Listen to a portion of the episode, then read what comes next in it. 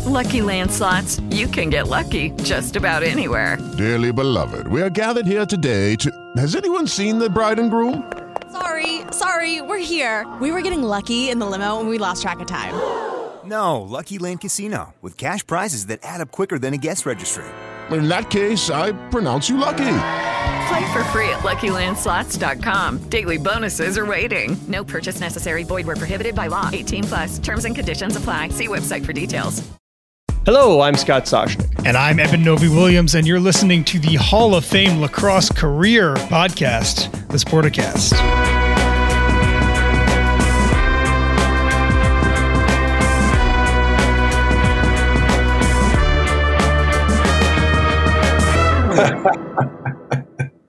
I thought he was going to go with the retirement edition and like let people think, wait a minute, we, we just started. Are we done already? Are you ready for retirement, Eben? I didn't know what the angle not. was going to be. I've spent so much time with you all and love you both for the work that you do. And I'm just going to let this thing fly. There was no back and forth. Hey, what are we going to talk about? I trust you, so let's do this.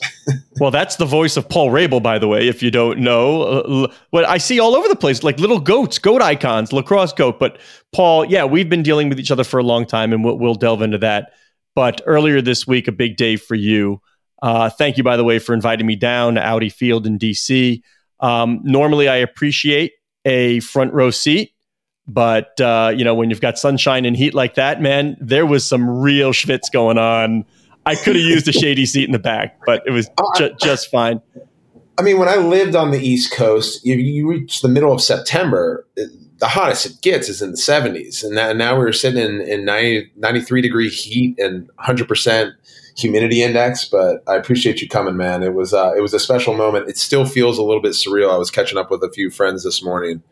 Uh, it hasn't quite hit me yet. And I think largely because, um, and I'm, I, I'm sorry for jumping right into it. My, my day-to-day doesn't change. I think I'm just getting a lot of time spent on the field back to redirect to my personal life, which has been non-existent.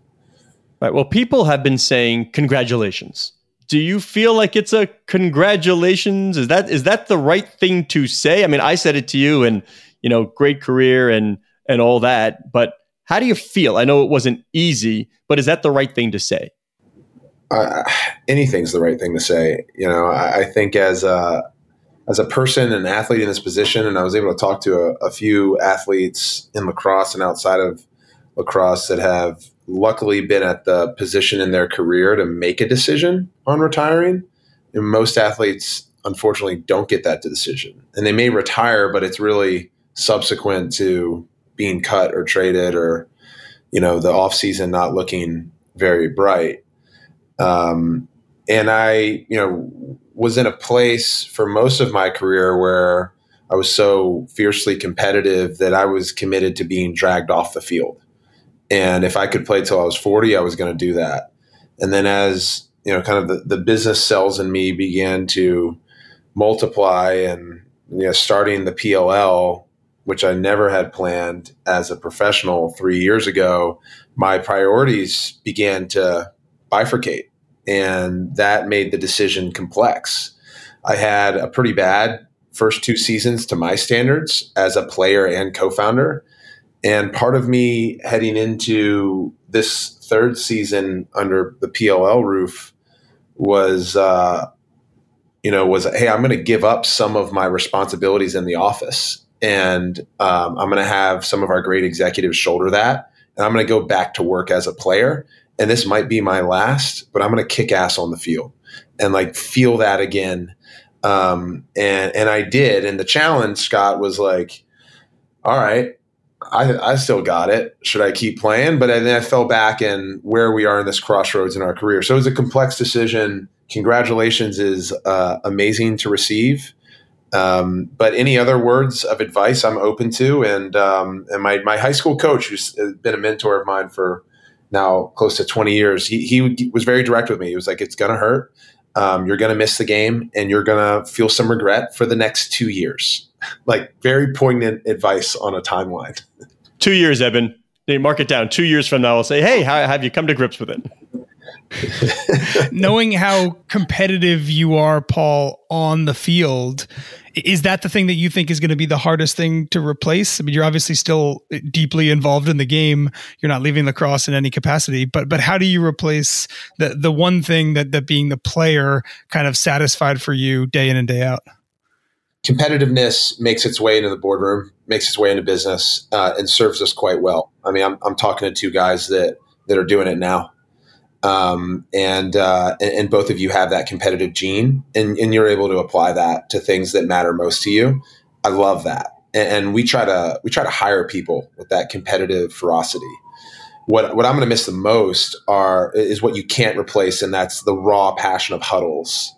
You know, I, I talked about it in my speech yesterday, and those huddles are in the locker room before the game after a goal is scored on the field, after you're scored against and you huddle up, halftime, post game huddles.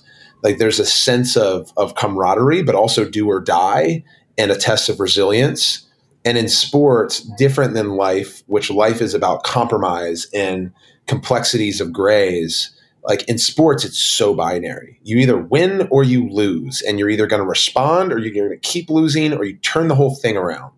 And it, it's it's why I think there are 100 million plus casual sports fans in the US is like we can get away from the complexities of compromise in life and sit down for 2 hours and watch something that we know there's going to be outcome that we either believed in or in some cases bet on and won or lost. I'll miss that the most. You know what part got me, Paul? Yeah, well all right. Well, you know what what got me and as you know, I am the father to a very competitive ice hockey player. You, have met my son. Uh, he doesn't want to lose anything. You know, hey, throw the ball. If I drop it, you win. You know, he, he'll he'll compete on anything. But you talked about this gained perspective over time. How you understood it can't just be your identity can't just be the athlete and the on the field and the win and the loss. But the part that resonated with me and I don't know if I ever want to push my son to this point. And if it means he can't be great, he can't be great. You said, had you had that perspective earlier in your life, you wouldn't have achieved what you did on the field. Is is that good or is that bad or it just is what it is? It's risky. It's risky, man. I, I was uh well that that call out in my speech was in 2014. I was 28 years old and I had just had enough. It got worse and worse as I became a professional there's a ton of talk in our industry about the race to be drafted. And then once someone turns pro, all the glitz, glamour, commercialization, hype, all that stuff is to be managed by them. And even the teams that are around them, from their agencies, their managers, or PR groups, their job is to continue to propel and say yes and how we can support. And it's um it's a celebrity death match. Like it, it's it's it's worrisome. It's why there were so many conversations about athletes going broke and what's this athlete going to do after they retire. It's a huge, like, huge shift that happens. Um, and I was, you know, that 2014 moment of losing a world championship and then breaking my foot the next week. Um, that that was the kind of the straw that broke the camel's back. But every week over those last three years leading up to that, I was just in my own head all the time over analyzing performances, wins, and losses, and it was depressing. It's hard to get out of. Uh, but that was also the fuel that I used to be as cutthroat as I was on the field. And that helped me achieve what I did. And so I can't go back and, and honestly say that if I had a more you know well-rounded perspective that I wouldn't have been the all-time leading points getter in lacrosse. I don't think I would have. There's one sports psychologist that says he thinks that he that he could find that solution? I don't think so. Yeah, I, am dubious if that, if that's a possibility. But we are chatting with, and um, I hate to do this to you, former lacrosse player Paul Rabil, co-founder Ooh, of the PLL. Yeah, coming off of that, like former, yeah, this is where you take a sip of your smoothie and regroup. but we, we all know that you, you're co-founder of an upstart league. Your brother is the CEO, Mike Rabil. And I ask you, is it, I mean, it's exciting enough if, for the endeavor just to do it. But to do it at this time, kind of we have COVID, where everything is being accelerated, where tech is pushing. Like it's it's not evolution, it's not revolution, just everything is so sped up. And I know how your brain works. You've got a thousand ideas written in your pad that you carry around all the time. I know you do. how much more on the business side can you really lean into now that you don't have to practice, maybe don't have to work out quite as much, don't have to worry about the games, that you can give, eh, I'll give it 98% of your focus on this league on the business side? Uh, I think where I'm going to be more dangerous now is that there will be fewer of those ideas that I have in my notepad that slip or just run against time. Um, we're in a very opportunistic position, and you know our first investor, which was Raine Ventures, they were very forthcoming when we launched the league that they wouldn't have invested 10 years ago. It's the benefit of social internet, new technology, and more recently, even following our announcement has been the evolution of sports betting in the U.S. So it's a great opportunity. There's low hanging fruit, and there's uh, and there's like really kind of up in the air um, moments that that new leagues can take advantage of, and then timeliness of what we were able to do during COVID to be one of the first leagues out and and kind of gather a lot of that casual sports fan interest back when we were able to to play live on NBC and NBC Sports.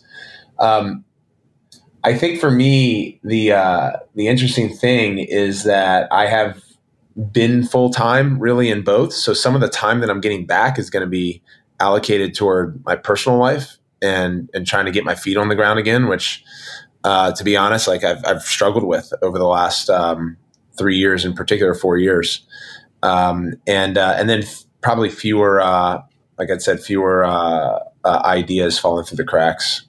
Paul, to take a, a, step back for a second, you were drafted number one overall in 2008 um, in the outdoor league at the time. The sport professionally has changed so much financially for players, et cetera, since you broke into professional lacrosse. You obviously have played a log, large role in that. I'm curious if you can compare kind of what the experience was like for you as the number one draft pick in 2008 and what the experience is like in 2022 for whoever it is that gets picked number one overall in the PLL next year.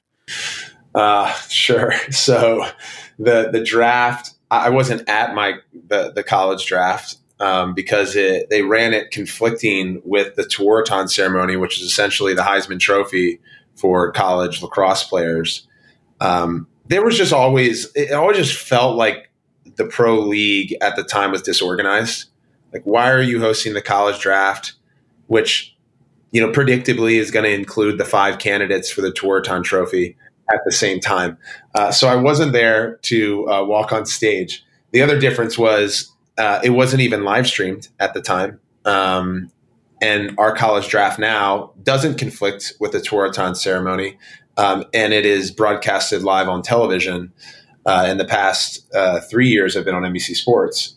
Um, and then the difference from the player experience is I had a job in commercial real estate because I knew that my wage in the MLL was going to be six thousand bucks. Um, players now that want to get drafted are going to be full time and, and go and commit. Grant Ament, for example, full time right out of the gates, gets paid quadruple that wage plus bonus incentives, stock options in the PLL, and his health care taken care of, which I had to come out of pocket when I left my real estate job because I got an Under Armour endorsement. Um, but now the last thing I'll say is like players are doing watch parties, and we sent a camera out to a couple of groups uh, to show them anticipating getting drafted in the first round. That mirrors what you see in the major sports leagues. So, great question. Like huge differences that come top of mind. And when you think about, I'm curious how much you think about your own legacy and how you balance kind of what's more important to you, the obviously impressive legacy you have as a player, and then the legacy that I guess you'll continue to build moving forward as a league executive.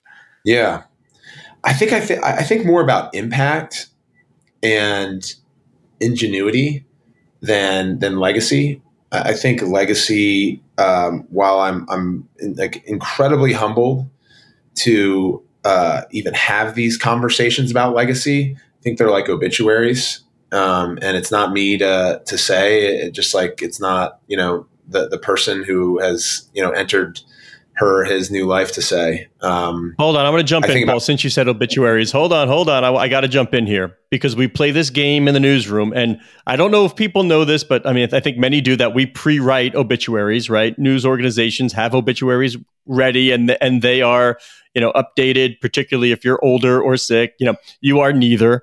Um, they should probably get mine ready. But uh, the game we play is a dark turn. yeah. The, I'm I'm curious. The game we play is called Between the Commas for the obituary. Paul Rabil, comma, and then there's a graph, comma, you know. So right now, do me a favor and fill in what you think the between the commas should be. Or what would you like it to be? I'm gonna, I'm gonna, you know, because you- you guys got me at a pretty good time, right? So the morning after, roughly into the afternoon of my uh, retirement day, I took the, you know, friends and family who came out to dinner. It was a pretty long night. Um, feeling a little bit vulnerable and open. I'll tell you, you all, what like there's there's one person that I think is so dynamic that's crossed over sport to entertainment and business and major media um, and everyone's going to roll their eyes because it's like a, a, a new founder coming in and saying, "I want to be the Uber of or the Airbnb of." But um, whatever whatever Dwayne Johnson drinks and eats in the morning to motor his way through everything that he's done and the impact that that person's done, um, that's that's what I want to do and uh, he's leaning into XFL now. I got a faster start on the sport that matters most to me in the PLL, but um, those thousands ide- thousands of ideas, got that you alluded to in my journal. Some of them are in and outside of the sport. Um, so I want to take a, an early look into what between the commas is for Dwayne Johnson, and if I could get you know twenty five percent of that or fifty percent, then that would be my answer. So if he's the rock, are you like the pebble right now? Like there's still more to do. I is, is- is that okay? Yeah, that's fine. I'm happy to. be Hey in the Eben, you know, you know the first, you know the first time I saw that journal, Eben, and this doesn't happen often, but the first time Paul and I met, and shout out to Meredith Geisler, who was also there at your retirement ceremony. She introduced us. Yeah, she introduced us. So I was down in Philadelphia when he was playing for the Wings, and we went to lunch, and the curiosity was evident because I remember the lead of the story. I remember I wrote something was I think I believe it was the face of lacrosse is obscured by a hat tugged down low or adorned with the logo of Red Bull, one of Paul Rabel's, you know, ex sponsors. I, I, think that's what it was. But I'm, do you do this for everybody or should I flatter myself here? You were taking notes during our conversation. I was taking notes because I had to capture what you were saying, but you too were taking notes based on our conversation. When did you learn that? Who taught you to do that? Because I was impressed. Uh, You were, I believe, like at the time, the only athlete that ever really took notes during our, our conversation. Yeah, I remember that moment with pride because you shared that with me afterward. You're the only athlete I've ever sat with, and I know who you've sat with that's bringing a notepad. Uh, and that's how my mind works. Um, you know, I grew up with learning differences, so I, I process differently than I think most do, but it's become a gift rather than uh, a challenge. And I think about a learning experience holistically. I hear, I write, and then I tell. Um, a lot of people don't do step three. Most people intellectually engaged do step one and two, but then when you have the ability to, to go teach or run through what you just learned, that completes the learning cycle. Um, so sometimes I'm writing, I have a notepad with me because ideas come to mind from a conversation like many of them did with us. And the others is just like part of my process and staying engaged. Uh, I didn't start carrying a journal around with me until my mid 20s but the phase before that was always uh, I just I think my dad is a, a 35 year paper salesman, and uh, and my brother is an entrepreneur, and I've always learned from them the importance of building a network, but not building a, a network for personal gains, building a network to learn. And uh, early on, when I was in my you know early 20s i would keep a word doc of people's names that i met and their emails if i got it. And i would just try to shoot them an email uh, you know once a quarter and just say hello. And then that shifted to personal uh, handwritten notes. And um, and then you know everything continues to evolve differently. But These uh, are last- journalism tricks that you're, that you're talking here. Yeah, this is what You know, this is what I do. I check I'm- in I'm with people pretty- all the time. Yeah, you're you're great at it, and, and I would say that I'm pretty abstract. Like one of the one of the toasts that were given last night was from um, my business partner, and he's the VP of growth at the PL. His name is Mick Davis, and he was recalling the first time we met at a Starbucks to uh, to potentially get into business together around the event company we started called Rabil Events, and we both had our notepads there, and we were prepared to learn about each other and if we were going to find you know founder fit. And he recalls his notepad looks more like an Excel sheet because he's he's an operator, an incredible operator. Just. And he was like, I looked at Paul's notepad and there were like bubbles and arrows and like triple underlines. And I was like, who is this? A meeting with a therapist or like a business person? but uh, Not yeah. mutually exclusive, my friend. Yeah, there you go. That's right. That's right. Because I'm with you, by the way. E- E- Eben also does these nice gifts, but he like melts his own wax to seal envelopes, and Oh, he carves that- into wood. He he burns wood. I mean, he does the real deal. That's great. Paul, I'm curious if we could look through those pages looking forward. I think Scott and I both know you well enough to know that the PLL is not going to be the only thing you dive into uh, now that you're no longer playing. What particularly in- interests you? Is it production? Is it media? Is it something totally different? Is it a different sport? What can we expect to see Paul Rabil getting into in the next five years? storytelling storytelling it's it's something that's always been important to me um, but now what i've gotten is the the, the, the non-conflicting capability to unlock storytelling about other players in the league and uh, the sport as a whole and the history of the sport um, i'm ex- i'm a lot uh, i'm very excited to spend less time thinking about my story um, which was how i really got here and, and leveraging social media to tell your story through the avenue of lacrosse and then build the PLL through your and your brother's story. Um, and that's equipped me with a, a, a skill set and a knowledge set of new media. I've been uh, fortunate to be heavily privy to linear media through the last three years with our NBC partnership. And then over that time as well, get exposure to entertainment in Hollywood and uh, and proper storytelling through uh, major motion pictures or or documentaries or docu series. Um, and we hear a lot about the Netflix effect, whether it's F1 or Queen's Gambit onto chess sales, um, and whether that's Netflix or name your streaming platform with 25 million plus subscribers. Um, the stories beyond the field, in our case, are the ones that can uptick you know major traction into those 100 million casual sports fans in the US. I'm amazed that it took this long for people to really catch on because if remember the MTV show Cribs, Oh yeah. There- I don't even know if you're old enough, Eben. You know, he's just a baby. Um, people wanted to humanize. It would take me behind the scenes, take me what athletes are doing off the field, off and now with the ability to scale through tech and and the delivery streams, they can do it themselves. You can help them do it. But I think you mentioned Dwayne Johnson and, and how you hope you can achieve even a quarter of what he's doing. He understands grand entertainment, of course, wrestling, um, the uh, movie, blockbuster. But I think through the XFL, he's going to try and achieve the same thing you are. Storytelling of athletes bring us closer, entertainment value, technology, uh, and he'll do the same thing that you're doing with the PLL right now. hmm I mean, the amazing thing about the art of storytelling is that you can use it for for good, and and you can tell not only important stories in our case. uh, Like I said yesterday, I, I, my greatest honor is to have gotten to play the Native American game and build relationships on the nations across the U.S. and learn about lacrosse in its original state, not the secular version we play today. It's called Tehongtik Wahes. And lacrosse, for example, has been largely associated with elite Northeast preparatory school sports. But it's but it's actually a Native American game. And how do you get there? You, you get there through the, the appropriate channels of storytelling. And and that's just one example. Um, you know, other examples that we hear and we see it, it today. Um, you know, whether you want to learn about mental health or, or learn about education and healthcare, um, whether it's Apple TV or Amazon, like they're they're they're creating anthologies around this stuff that's you know headlined by some of the top actors in the world, and and that's the narrative for good, and it's so big, like the way that you can impact culture.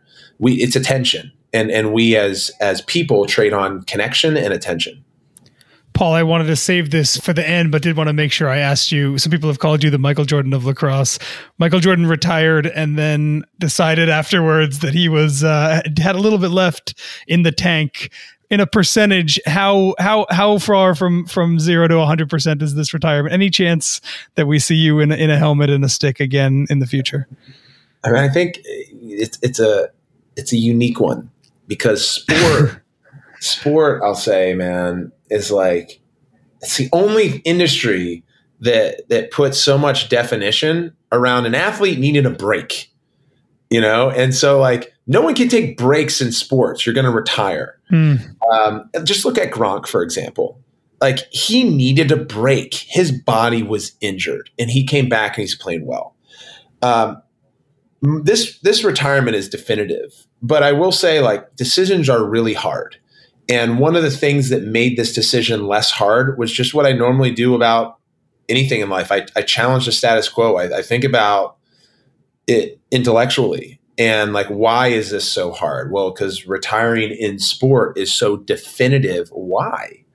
Like we all take breaks from life and like i needed a break. And and i also have something that is more important to me right now to run on um, so anyway, challenge the status quo for those that are listening. Um, is there a, a, likelihood that I come back? I would say it's it's it's under five percent if I'm just being direct. Um, and I think any athlete that retires and doesn't say that they probably held on too long, um, and and so that makes it more definitive. I, have got some wheels in me, but uh, I don't plan on accessing that sub five percent. Yeah, we all have the wheels. He just doesn't have the air in the tires. That's all I'm going to say right there. Come on. Come on. You We're clunking along on that wagon. You watch the games this season. I don't have to. I, well, yeah, what I said to you is like the last time we talked lacrosse, and I don't know anything about this, but I'm like, you seem to be shooting a lot from far away. You get a lot of these two point goals. You yeah, know, like you don't want to go.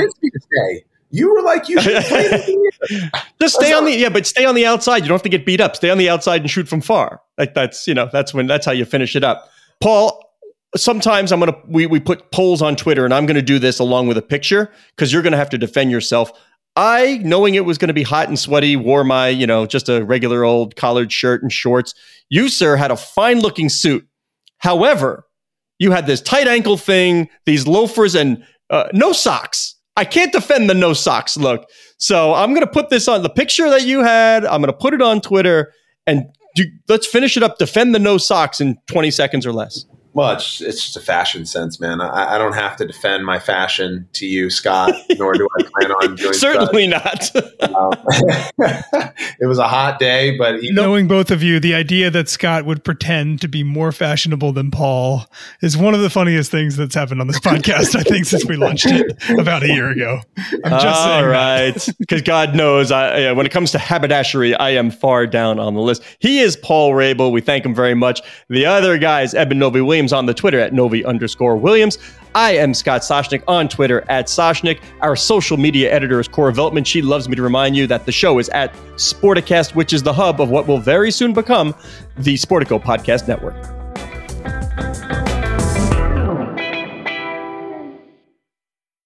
With lucky landslots, you can get lucky just about anywhere. Dearly beloved, we are gathered here today to. Has anyone seen the bride and groom? Sorry, sorry, we're here. We were getting lucky in the limo and we lost track of time. No, Lucky Land Casino, with cash prizes that add up quicker than a guest registry. In that case, I pronounce you lucky. Play for free at LuckyLandSlots.com. Daily bonuses are waiting. No purchase necessary. Void where prohibited by law. 18 plus. Terms and conditions apply. See website for details.